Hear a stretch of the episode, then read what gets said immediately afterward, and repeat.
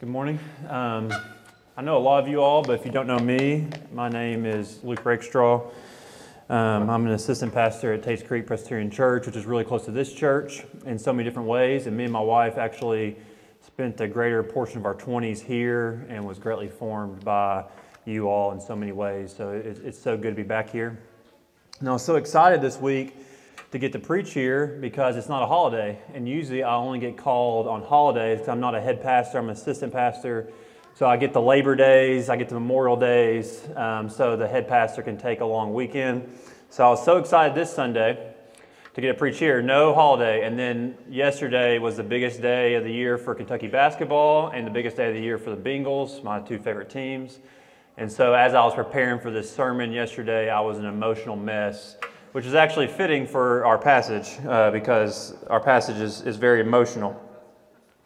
We'll be in Luke 7 36 through 50. Um, if you have your Bible, or it should be on the screen. And just to give you some context, because you all have been jumping around, um, after Advent, you all have been in a series on encountering Jesus through the Gospel of Luke. And the Gospel of Luke is one of my favorite books of the Bible. Uh, hopefully, not because my name is Luke and I have narcissistic tendencies, um, but really because Luke, in a unique way, shows us the motivation of Jesus. Every gospel is different. Every gospel gives us the author's unique perspective on this person, Jesus. And Luke shows us what motivates Jesus. Luke has a unique way of showing us that Jesus cares about the outcast, the least of these, the poor, the outsider. And we're going to see this in this passage today in Luke 7 36 through 50. And what you need to know, for just for some context, this comes right after Jesus has been accused by the Pharisees of being a friend of sinners because he decides to eat with them. And Luke, instead of defending Jesus against that claim, actually proves that that claim is really true in one of the most beautiful stories in all of Scripture. Jesus in this story is truly a friend of sinners because he eats and drinks with them. So let's look at that now. Luke 7, starting in verse 36. One of the Pharisees asked him to eat with him, and he went into the Pharisee's house and reclined at table. And behold, a woman of the city, who was a sinner, when she learned that he was reclining at table in the Pharisee's house, brought an alabaster flask of ointment, and standing behind him at his feet, weeping, she began to wet his feet with her tears, and wiped them with the hair of her head, and kissed his feet, and anointed them with the ointment. Now, when the Pharisee who invited him saw this, he said to himself, If this man were a prophet, he would have known who and what sort of woman this is who is touching him, for she is a sinner. And Jesus answering said to him, Simon, I have something to say to you. And he answered, Say it, teacher. A certain moneylender had two debtors. One owed him 500 denarii and the other 50. When they could not pay, he canceled the debt of both. Now, which of them will love him more? Simon answered, The one, I suppose, for whom he canceled the larger debt. And he said to him, You have judged rightly. Then turning toward the woman, he said to Simon, Do you see this woman? I entered your house, and you gave me no water for my feet, but she has wet my feet with her tears and wiped them with her hair. You gave me no kiss, but from the time I came in, she has not ceased to kiss my feet. You did not anoint my head with oil, but she has anointed my feet with ointment. Therefore, I tell you, her sins, which are many, are forgiven, for she loved much. But he who is forgiven little loves little. And he said to her, Your sins are forgiven. Then those who were at the table with him began to say among themselves, Who is this who even forgives sins? And he said to the woman, Your faith has saved you. Go in peace. The word of the Lord. Father, we are thankful for your word this morning. And we pray that you'd be faithful to it, as you always are. That you'd open our eyes again to see wonderful things in your word this morning. That you open our hearts, like Justin just sang from the Psalms, to realize that your steadfast love really is better than life. It is what we need this morning, Lord. And so I pray by your Spirit, you would make it come true in our hearts. In Jesus' name we pray. Amen. I don't know if you've noticed this in life, but a good meal can practically fix anything. It can change a mood. It can change how a relationship's going. It can comfort the sick. It can even mend a broken heart. And as we're going to find out this morning, a meal can even give grace to a sinner. Don't underestimate the power of any meal. That's why Jesus came eating and drinking. I have a friend at Tates Creek Presbyterian. Some of you might know him. His name is Mark Garrison. And if you know anything about the Garrison family, you know that they've just spent the last year and a half in Africa. They, he works for Gray Construction doing engineering, and he took his family to Zambia, Africa to help with a new hospital construction project. And you can imagine the difficulties that might come from doing something like that. Life in Africa is a lot different than life here, especially when you're trying to do a work project. You have language barriers, you have cultural barriers, you have differences in perspective, difference in schedules, difference in work practices. And Mark would say that the first couple of weeks in Africa were an absolute mess for so many different reasons. Until one thing started to change it all for him. A few weeks into the project, things were not going well, so Mark decided that during the lunch break, he was going to bring in a local cook to start cooking meals for the people working there. They had been packing their own lunches, they had been going home for lunches, and, but he wanted to bring in a local cook to prepare a lunch each day so they could eat together. And here's what Mark said about that meal The meal we provided each day didn't just fill up empty stomachs, it provided the space that we desperately needed to come together. We begin to connect with each other, trust each other, and every day around that meal, we learned how to love each other. And this meal in our passage this morning is meant for the exact same thing. In this, in this story, Luke paints a picture in such a way that it gets into your heart. It expands it to see just how much Jesus loves us, and it expands it to see how much we're actually capable of love. To put it simply, this story shows us what we most need that is love. So, three questions about love from this encounter with Jesus, and I'll go through these one at a time, but three questions. What closes your heart against love? What will clean up your heart for love? And what will change your heart to love? Let's start with what closes your heart against love. And Luke tells us through Simon, doesn't he? You see it in verse 36. One of the Pharisees, which we later find out is Simon, asked Jesus to eat with him. And he went into the Pharisee's house and he reclined at the table. So, what we know about Simon in this first verse is that he's a Pharisee and he's invited Jesus over. Luke doesn't tell us why he invited Jesus over. It could have been that he's interested in Jesus, he's intrigued by him. It could be he's trying to earn some merit with this new good teacher that has this great reputation. Or it could be, and this is most likely the reason, he wants to test Jesus. He's heard all these things about Jesus and he wants to see if he's the real deal. And a couple of things you need to know about the context, about the history, so we can understand what's about to happen in this story. Simon has not invited Jesus over into a private dinner like we would in his house. This meal is more like a dinner party, a social gathering. It's very public. Doors would be left open. People would come from the city to hear what is going on here, what they're talking about, what they're interested in. The meal would be brought out around a big table. Invited guests would be reclining on couches around that table with one elbow leaned down, the other eating, and their feet would be away from the table behind them, which is why the woman weeps and washes his feet from behind. We say, don't put your feet on the table. They would say, don't put your feet near the table. Because during that time, you walked everywhere you went, and so they, they typically ate by reclining with their feet away from the table. So that's the scene, that's the context, and everything's going according to plan, just like Simon wanted it, until verse 37. And behold, and that's Luke's word for saying you need to pay attention to what's about to happen here. And behold, a woman of the city who was a sinner, when she learned that he was reclining at table in the Pharisee's house, brought an alabaster flask of ointment, which is like a perfume, and standing behind him at his feet, weeping, she began to wet his feet with her tears and wiped them with the hair of her head, and kissed his feet and anointed them with the ointment. This woman busts in and kind of ruins the scene, doesn't she? She has most likely met Jesus before, or she's heard his teaching.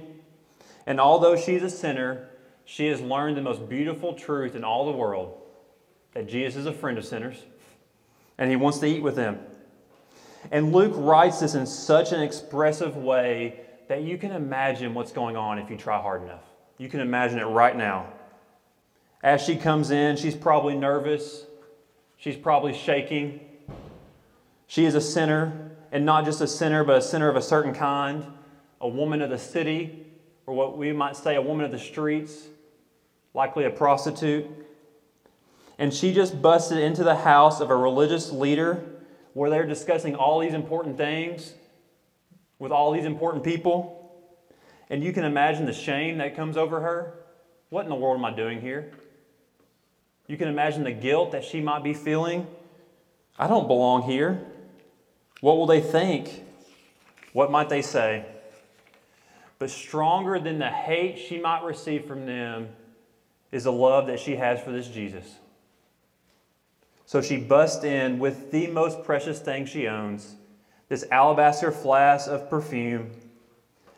And from the language that Luke uses, that we can't even get into the English because of how expressive it is, she is overcome with emotion. She falls apart when she sees Jesus. She starts weeping, which in the original language means she's raining down tears. She wipes him up by putting down her hair, which was forbidden during that time unless you're with your husband and she kisses without ceasing, keeps on kissing his feet in worship. And as a final sign that he's worthy of all her worship, she anoints her. He, she anoints him. And as Jesus is taken in by all this love that she has, our host Simon is disgusted by it.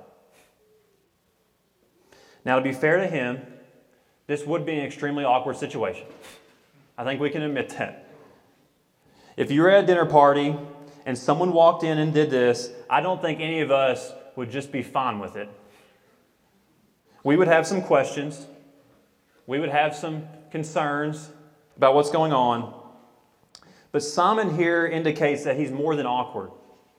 In fact, the only thing that matches her outrageous response to Jesus is his outrageous rudeness. Look at verse 39. Now, when the Pharisee who had invited him saw this, he said to himself, If this man were a prophet, he would have known who and what sort of man this is who is touching him, for she is a sinner. And with this statement, we learn what closes off our heart to love. We learn what's the biggest barrier in our life to loving others. Simon is self righteous. Jesus' confrontation throughout the Gospels is almost always with the religious leaders. It's not with the sinners. The sinners are drawn to him, but the Pharisees are repulsed by him. Why is that? Their self righteousness. So, what is that? If self righteousness is the barrier to our love, what is self righteousness? We'll look back at what he says. You can hear it in his language. Not only did he call her a sinner, but he alluded to what sort of woman this is. And this is the way self righteousness always works. When I went to seminary, I went to seminary in Orlando. And so, me and a bunch of guys from Lexington would travel down there ever so often to take classes. And in our last two years going down there, we met a, a group of elderly ladies at this church that were widowed um, later on in life. They were so kind to us, and they took us in. We could stay with them free of charge. They would feed us, be friends with us, help us in so many different ways. And as we were staying with them, we honestly learned more from them than we did from our classes. But one of them had been a pastor's wife. Her husband had gone to be with the Lord 10 years earlier. And we had a lot of questions for her as a pastor's wife. What had been their biggest struggle in marriage? What had she learned? What did we as, as future pastors need to look out for? And she said, Our first 30 years of marriage were really hard, which took us back. First 30 years. I've heard of first year of marriage being hard. First 30 years of marriage was really hard for them. And so we naturally asked, What happened? Uh, we don't, no one wants their first 30 years of marriage to be really hard. And she said, and I'll never forget this, we didn't know at the time, but looking back, in all of our differences and all of our conflicts, We didn't just think we were right, we thought we were better than the other. And when you think you're better than the other, the other is always beneath you. You see, Simon doesn't just think he's right for following God's law, he thinks he's better. To him, he would never do the things that she has done. He would never be the person that she is. And we find out later in the story that he not only does this to her, but he does this to Jesus. Look at verse 44. Jesus turns to Simon and says, Do you see this woman? I entered your house and you gave me no water for my feet, but she has wet my feet with her tears and wiped them with her hair. You gave me no kiss, but from the time I came in, she has not ceased to kiss my feet. You did not anoint my head with oil, but she has anointed my feet with ointment. The baseline common courtesy in those days were those three things. When you had someone in your house, you welcomed them with a kiss, you gave them a basin to wash off their dirty feet, and you anointed their head with oil as a sign of welcome. That was the basic, that was the bare minimum act of hospitality during that time. And Simon, as the host, does none of it, which implies that he thinks Jesus must be beneath him in some way, that Jesus must not be worthy of the most common courtesy that's due to a person. And as we read through this story, hopefully you've realized that self righteousness just might be the most dangerous thing in the world because the self righteous cannot love, not truly. You can't love someone that you think you're better than. You just can't.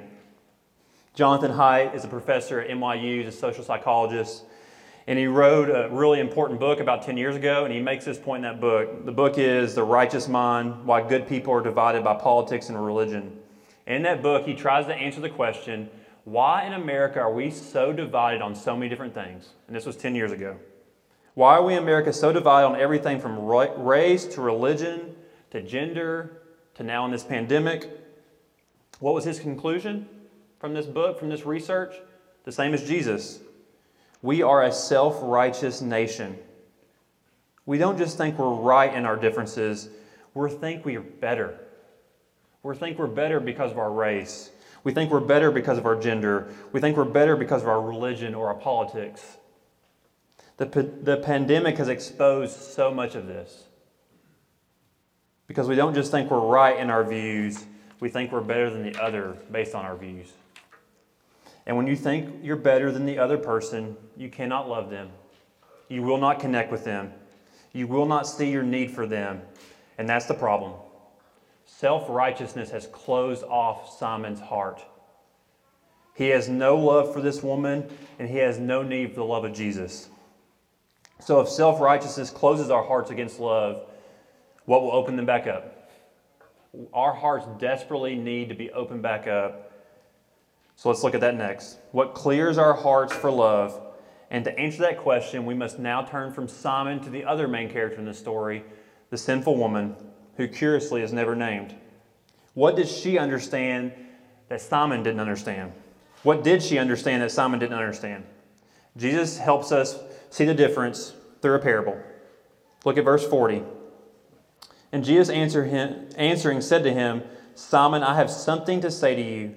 And he answered, Say it, teacher. A certain moneylender had two debtors. One owed 500 denarii, the other 50 just read that as 500 days pay versus 50 days pay. That's what a denarii was. It was pretty much a day's wages.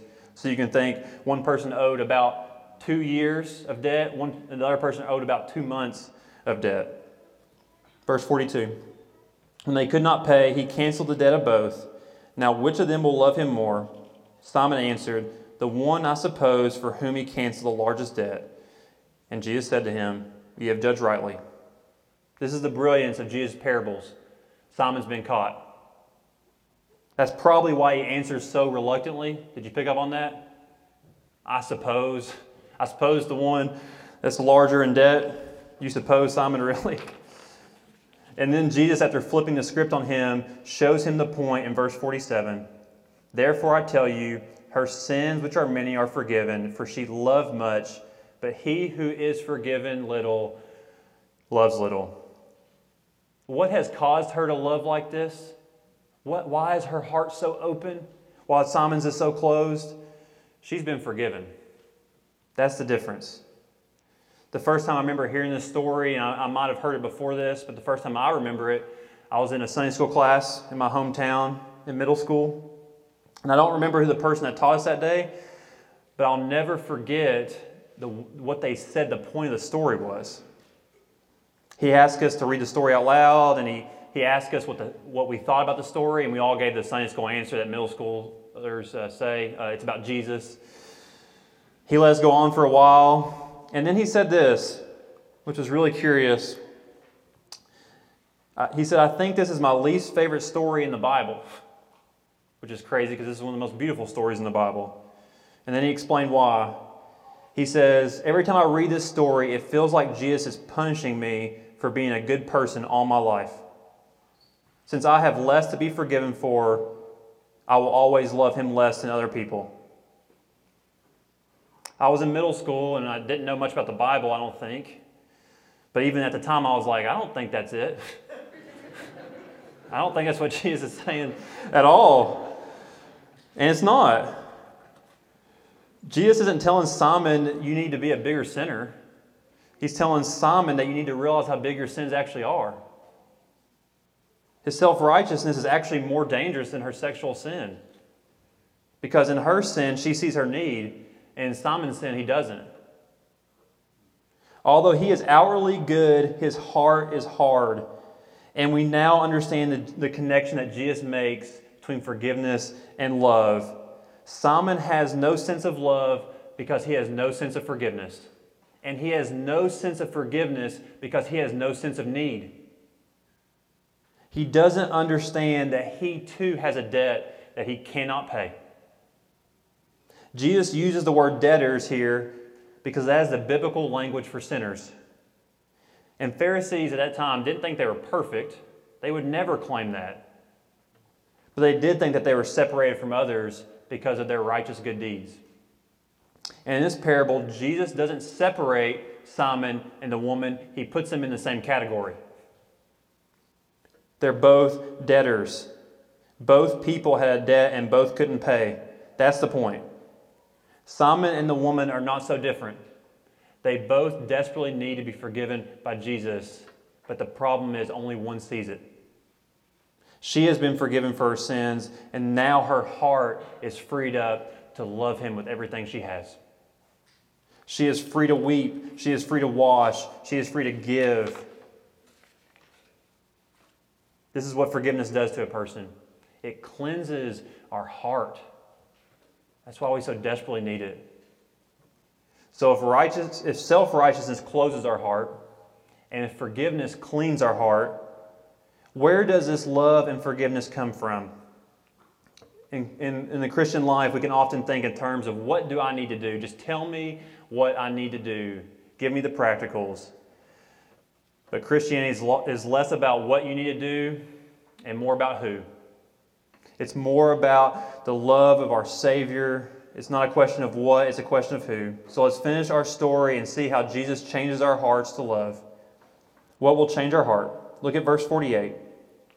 And Jesus said to her, Your sins are forgiven.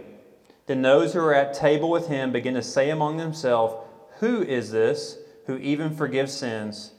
And he said to the woman, Your faith has saved you. Go in peace. There's so many good questions that get asked throughout this story, but the most crucial one is this Who is this? Who is this man who even forgives sins? They're asking themselves, like Simon did earlier, they're speaking under their breath, they're talking to themselves, they're thinking these things. But instead of asking themselves, they need to be asking her. She's the one that knows. She knows exactly who this man is. And you remember, she was the only one who anointed him with this perfume. And that was common courtesy at the time. But what you need to know, and more importantly, people throughout the Old Testament were anointed at certain times to signify God's special presence with this person. The leaders of God's people were often anointed, his prophets, his priests, and his kings, as the leaders of God's people. And all throughout the Old Testament, leading up to our time here in this passage, people were on the lookout for this special Messiah. This special person, this Christ, the anointed one, who's going to come to set them free from all this sin and suffering. They were looking for the anointed one. And then Jesus of Nazareth shows up on the scene telling people that their sins are forgiven, speaking as if he is God. Who is this that even forgives sins? And Luke tells us it's Jesus. He's the Christ, He's the anointed one, He's the one your heart's been looking for. He is our true prophet, priest, and king. And if you want a changed heart in this life, you need to understand those three. And Luke tells us exactly that. Luke tells us that Jesus is our prophet that knows us better than we know ourselves. Did you notice Simon's question? Simon questions if this man is truly a prophet, he would know who this woman was, and he would not allow her to touch him. But not only does Jesus know this woman, Simon finds out that Jesus knows him too. He sees Simon all the way through, and he does the same thing with you and me. Jesus knows us better than anyone, which is why it's really foolish for us to pretend with him.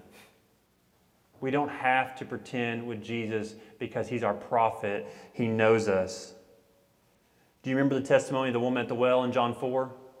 He comes up to her. He asks her where her husband is. She says, I have no husband. He said, I, I know you have no husband. You've had five. And the one you're with now is not your husband. He sees her all the way through. She doesn't have to pretend with him. And at the end, she went and told everyone, Come see about this man who told me all that I ever did. Why is that good news? Why is it good news to meet a man that told you all that you ever did? Because he's not just our great prophet that knows us, Jesus is also our great priest that forgives us. He doesn't just see our sin, He doesn't just know your heart, He wants to take that from you. Simon questions why Jesus would let this woman touch him. Why does Simon do that? It's because being the type of sinner she was didn't just make her a bad person, it made her unclean. She's to be separated away from other people. And for her to touch anyone would then make them unclean. Maybe some of you have felt that. You felt unclean, either from the things that you've done or the things that have been done to you. This, this feeling of, I can't get clean no matter what I do. But Jesus isn't like the Pharisees. He's not like anyone. He's God. When sinners touch Jesus, they don't make him unclean, he makes them clean. That's the difference in Jesus and everyone else. He knows our sin as a prophet, and he forgives our sin as a priest. She is no longer separated from God. She has instant access to him, and she's taken full advantage of it. She's right there where she needs to be at the feet of Jesus. She has access to him, and no matter what you've done, so do you. And lastly, he's also the great king. Notice in verse 50, he tells her, Your faith has saved you. You have trusted in me and has saved your life. Now go in peace. That is his final saying to her. And that's a favorite saying of Jesus go in peace. And the word peace here doesn't mean basic comfort or an absence of conflict, it means shalom, the Bible's richest expression for rightness in this world, harmony, flourishing. Every time we see something in this world and we say, that's not how it should be, shalom is the opposite of that. Shalom is exactly how the world was meant to be as God intended for it. And it was the job of the king to lead his people into that shalom, into that peace. And the beauty of this story is we just got to watch Jesus do that with somebody. We just got to watch Jesus lead this sinner into his peace. She is right with God, her creator, and she is starting to make things right in the world. Did you notice that? She did all the things that Simon was supposed to do. She undid all his rudeness. So, to answer the original question, who is this that even forgives sins? His name is Jesus. and He's the best. He's done everything for us, which makes sense of why she wants to do everything for Him. Like her, we're told that God so loved us that He gave not just His most prized possession, but His only begotten Son. And like her, this Son, Jesus, poured everything out for us. He washed our feet, He took our sins, He gave His life, and He rose from the grave, and He's now leading us into His eternal peace forever. So, what are you supposed to do with all that? I don't think she knew what she was supposed to do. I really don't. I just think she woke up and she wanted to love like she'd been loved. And that's my final application from this story. Because that's all you need to do too. I've talked to a lot of people over the last two years of this pandemic and all the chaos and craziness, the times we lived in. Justin alluded to it in his announcements. Everyone's stressed, everyone's busy, everyone's overwhelmed. There's so many things to do, so many things to be, so many things to live up to. In the midst of all that craziness and all that stress and all that overwhelming, Jesus is looking at you this morning and, say, and saying, Do you see this woman? Because that's what you need to be doing. Do you see her? Don't overcomplicate this life. Through her, we're reminded what's most important loved as you've been loved in the ways that you know how. That's it. I've, I've always loved the story of a guy named Joe Ehrmann. He's a high school football coach in Maryland. And he's had a lot of success in the football field, but even more off of it. And people have been really shocked because of his unconventional methods. He does some really strange things. And it's because he cares less about football and more about love.